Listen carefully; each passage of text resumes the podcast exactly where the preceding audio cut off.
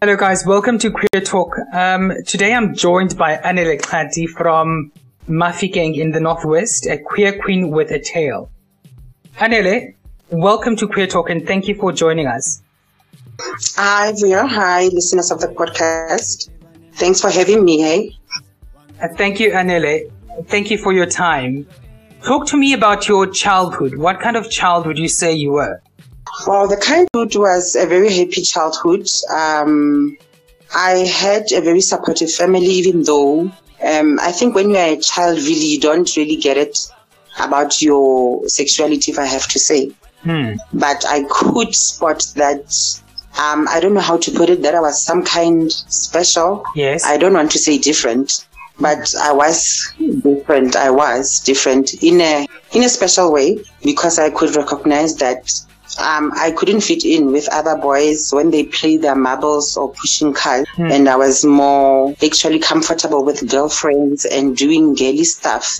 But I still didn't think anything of it by then. Hmm. It's only as you're growing up as a child when, when the, hmm?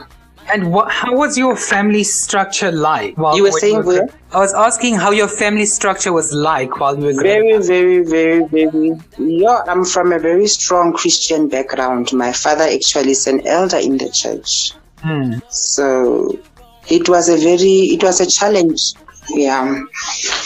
It was a challenge that I had to go through together with them, you know. And I remember when I, I was 16, I think, when I came out to my family. And how was that like? And my, I think my, my dad opened the Bible. he opened the Bible and said, There's nothing like that. you know, um, and my mother was calm, very, very calm, Hmm. very calm about it. Um, yeah, it was, it was, yo, it was a challenge because I was trying to find myself. They were trying to understand, but there were a lot of emotions. They were angry. They were, you know, in denial, of course. Hmm. But with time, we found each other again and we actually became best of friends. Actually, they are now also able to advocate to other families and to other parents and even in the church. When you were coming out and when you were telling them that you felt different, that you recognized that you were different, um, take me through that conversation. What were the words that you were using, um, speaking to? I, I think by, by then I said, I said I'm gay Right? because that's what, that's who I thought I was. Hmm. Then I thought I'm a gay male. And now, when, when everybody realize is that dealing with that, different to a transgender or gay How male, when when you were having that conversation? or you just say different generally. no no no. What what I meant was um, I couldn't stomach it anymore. I couldn't. hmm. Anele, I was 16 and I couldn't. I couldn't stomach it anymore. Yes, I'm here. Can you hear me now? I can hear you. Yes, thank you. Um, what my question was, um, Can you hear me? Yes, I couldn't pretend. hmm my question was, Yes, what was When the you- question, Vio? when you were talking to your parents, right, and you were telling them that you were a gay man Mm-hmm. and you were 16 at the time, hmm when did you Yes. realize that you are not just gay, however, you are a transgendered woman? Do you remember the age when you realized that you were just, you were not just gay, but you were a transgendered woman? Yes, I think I was around 21 by then.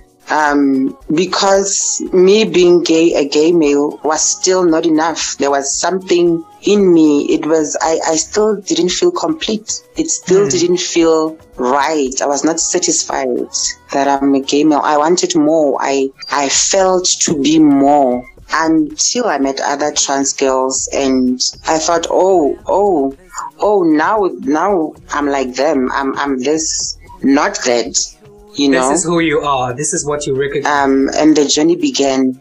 This is yes, because I was uh, because I realized that oh my oh yes, I was missing this. This is what I was missing. These people, yes. Now oh yes, I'm a woman. Yes, I'm not a gay man. I'm a woman. Yes, I started researching. I started meeting the right people. I started connecting myself to other transgender people, and yeah, I found finally, finally found my feet in the queer community. Found the identity that I am can confirm with and be satisfied with and mm. know my story actually because it's important to know your story, uh, uh, what you stand for and you know what makes you tick, what's who are you basically, mm. you know. Now, Anele, having come so out, I, I mm-hmm. having come out as a as a, mm-hmm. as a mm-hmm. gay male uh, at sixteen to your parents and the journey that you they that you mm-hmm. went with them and then you then realized at 21 that you are not just gay however you are a transgendered woman did you feel the need to again come out mm-hmm. to them um, as to how you identify yourself Yes, I did feel the need because if I didn't come out again or explain, Hore guys, now this is the situation, they would be left with that one. And um, they they also did not get it. They would they would say things like, "Okay, if you're a gay male, why then do you want to cross dress? You know, if you're mm. a hmm. gay male, why do you now put, want to put makeup? Why do you why do you want boobs? Why do you want? Why don't you just be?" Then I realized there and then that me and them are not on the same page. I need to take them along again to explain to them that, guys, I also thought that I was that. But I realized that no, actually, I'm a, I'm, I'm a woman. Now let's go back. And it your... was it was a lot smoother this time. The second time the around. Time. Oh, okay. Now Anele, let's go back to yeah. your to your school years, yeah. right? During your school years, while you thought, mm-hmm. whilst you thought you were a gay male, did you encounter any bullying, and how did you how did that affect you? Mm-hmm. Oh, there was there was there was a lot of bullying. Fortunately, in from primary and high school, I we developed a very strong bond with three of my friends who were also queer.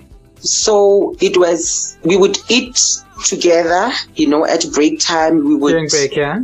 Um, when we went home, we worked together. Yes, we would work together to during classes too. So it made it easier to to cope with the bullying, to cope with the discrimination at school. It, it, it really made it be- better, better because we were even actually able to make other learners realize and we had the support of teachers because anyway, we were very good students, mm. you know, so we developed that. And I like the thing that since I think we were one of, we were the first uh, out queer people at my time So I think we paved the way for the ones that came after because after even you. now the very same high school is very queer friendly it's very gay after us because they would always tell those ones that no there was oh anele before there was and we saw this thing engabo and yeah all right and now anele um and even those bullies mm-hmm now as I'm listening now to that you, we've grown up, Shem, some a lot of them they do come and apologize. They didn't they didn't realize it back then. But I'm I'm very glad that most of those guys and people that bullied us at school, they really see it now. They really see it that what they were doing is wrong. And some they really come to sincerely apologize. How do you think we need to sensitize um, our education system to recognize um, the differences within our identities as young people. Because I know for a fact that young people can be brutal in in anything that is not mainstream. Very much, very much. You know, um, so your thoughts in in how do we sensitize yeah. and how do we teach young children about sexuality in, in, in, in mainstream education? I think it should be something that is I don't know if it's included in life orientation or so, but it's something that must also be focused on, not just a subject to be touched on and passing by. I think um, it's also upon us as individual queer people, not only on our organizations that are doing uh, advocacy work. It's also my responsibility to do something at the high school that I attended and the, the primary school that I attended. You can just hold even one, I don't know, you can just go there and address and just have an address to explain these things. You can just ask for an hour, volunteer at a school just to go there and educate, to be given an hour or 30 minutes just to enlighten the teachers and learners this is what's going on. You start at your in your community you start you know that's where you start just to make them aware that there is this kind of community and it's okay. And it's okay if you are a boy to like pink things or just to be whatever you want to be to think that you're a butterfly or whatever. It's okay. It's it's fine. I totally agree it may not make sense but it's fine. Allow yourself, allow yourself to go through whatever that you you you you are going through allow yourself to go through the thing of thinking that you are a butterfly or whatever you will get it once you grow up because i saw with myself once you fight that thing because you fight it thinking that this is not normal. I can't be liking pink things because I'm a boy. I'm supposed to be liking blue things. I'm supposed to be liking trucks. I should want to play with bricks and play in the sand. There's nowhere that's written that a boy child has to grow this way, a girl child has to grow this way. We should allow kids to be kids and to do whatever they will tell us as they grow up. Because now, once you make a child aware, no, no, what you're doing is not right. Mm. You are already closing, you're already building a wall between you and him or you and her. And that child will never be able to come to you and tell you about something that's so unexplainable that's happening inside him or her. Because he or she knows that immediately when he says that, she knows your reaction, how you will react, you know. They'll be so we need we need to just be yes we need to just be. They can't be growing up the same way we grow up if you get into a, a, a, toy store and the boy wants a doll, buy him a doll. Buy him. It's it's that doll is not going to make him queer or anything. If he becomes queer, he was already queer, hmm. regarding regardless of the doll that he got but he will always appreciate these little things. They stick in the minds of kids. They stick. This person will be 21, 31 years and say, you know, I once had an aunt that we went to a toy store. I wanted a doll. She let me have the doll and she didn't question. She didn't show me any sign that there's something amiss about me getting a doll. I'm glad that you touched on having to start sensitizing in our own community. Um, because my next question to you would, is in our own community. My next question to you is Anele, do you feel that South African communities is accepting you? of transgendered people? Oh no. You know, with us transgender people, we still have a very, very long way to go um, it's it's it's really bad for us. And I don't like promoting saying this because other queer people don't like it. They think that the trans people are, are like the special one. The it's like we separate ourselves from the queer people, but actually it's not like that. But I can tell you, as much as all of us as queer people face a lot of challenges, it's way harder for the trans people. Remember, most of transgender people, they they grew up not expressing fully who their identity. And as a transgender person in, in South Africa, a thing like a car, it's honestly a means of security. It's like you have to have a car. You have to, because we are exposed to a lot of, of, of, of hate crimes, a lot of where and we are very minor. There are, there are very, uh, uh, there are not a lot of transgender people. If we can just be honest. We are not. So we always have to look over our backs because I, I would say to, to gay men, my gay men friends, Luna guys, you're having it much, much better. People understand, they, are, they understand a lesbian person, a gay, but they, they just find it easy. But with us, it's, we have a lot of labels that we're getting from our society and communities that we have changed ourselves. That's something very painful for a person to change to say to you that you have changed yourself from a man to a woman, you know, things like that. So in communities, it depends where you are in South Africa. In in in, in urban areas, it's really not a problem. But uh, rural areas, it's a very, very, very big issue that still needs systems and a lot of leadership coming together to address that matter. Now, I'm glad you, you, you spoke of hardships that, Yeah. that are, that exist as, as, as a transgendered person. What kind of hardships have you faced as a transgendered woman?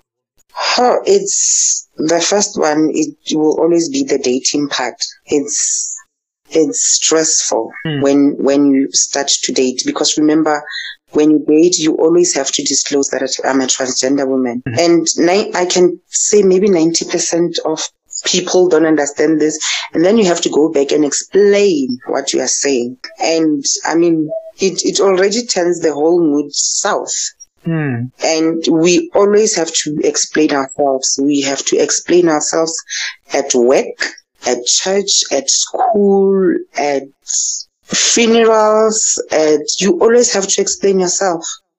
Hmm. So do you feel that Every moment, day you have to explain yourself, but yeah, you, do you feel that at the moment you are more educating people rather than just living a life um, as compared to a fellow lesbian Yes, woman yes, or you a, a, a, a you're gay still on man? that part. Yeah. And Yes, it's, it's coming out as, as if it's a new thing. hmm, So you, you have to educate. You have to educate. We, we still in that uh, uh, part. hmm. Anele, what part of your identity are you most proud of? Wow, Voya, with that question. um, I'm proud of, I'm, I'm just proud of my whole identity, man. I'm and Voya, your question. I, I, I worked hard to be where I am. I had to work hard on my birth, had to start, um, hormonal therapy treatment and things are coming very good. I must say, I, I now like my appearance. I like my body the way it is. I, I think I like everything. I think I've come a very long way and the results that I'm getting now, physically and otherwise, um, I'm good. I'm proud of myself.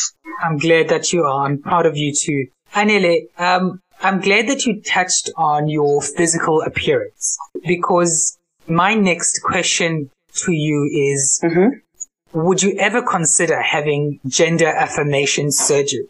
You know, now that you're asking that question, I'm, do you know that I'm still pondering on that? Hmm. I am still pondering on that because for one to take such a decision whenever it's not easy. Hmm. It's, it's, it's really not easy. There are a lot of things to consider before doing that. And mind you, it's, it's one decision that when you've taken, you can't reverse it. You know what I'm saying? It, it, it has a lot of things to, to consider. I think it, it just comes from one say you being a woman, you saying that you're a woman, you identifying as a woman, is that enough for you? Because have, you would have to introspect that you need other measures that will make you feel women. They don't go through the whole gender uh, um, reassignment surgery, but they feel that they are fine where they Mhm. are. Um, written female, you look the way that Anele, you say that you want to look. They feel that on a personal, for me personally, how else to answer you? Anele, Are you there? I'm, I'm still here.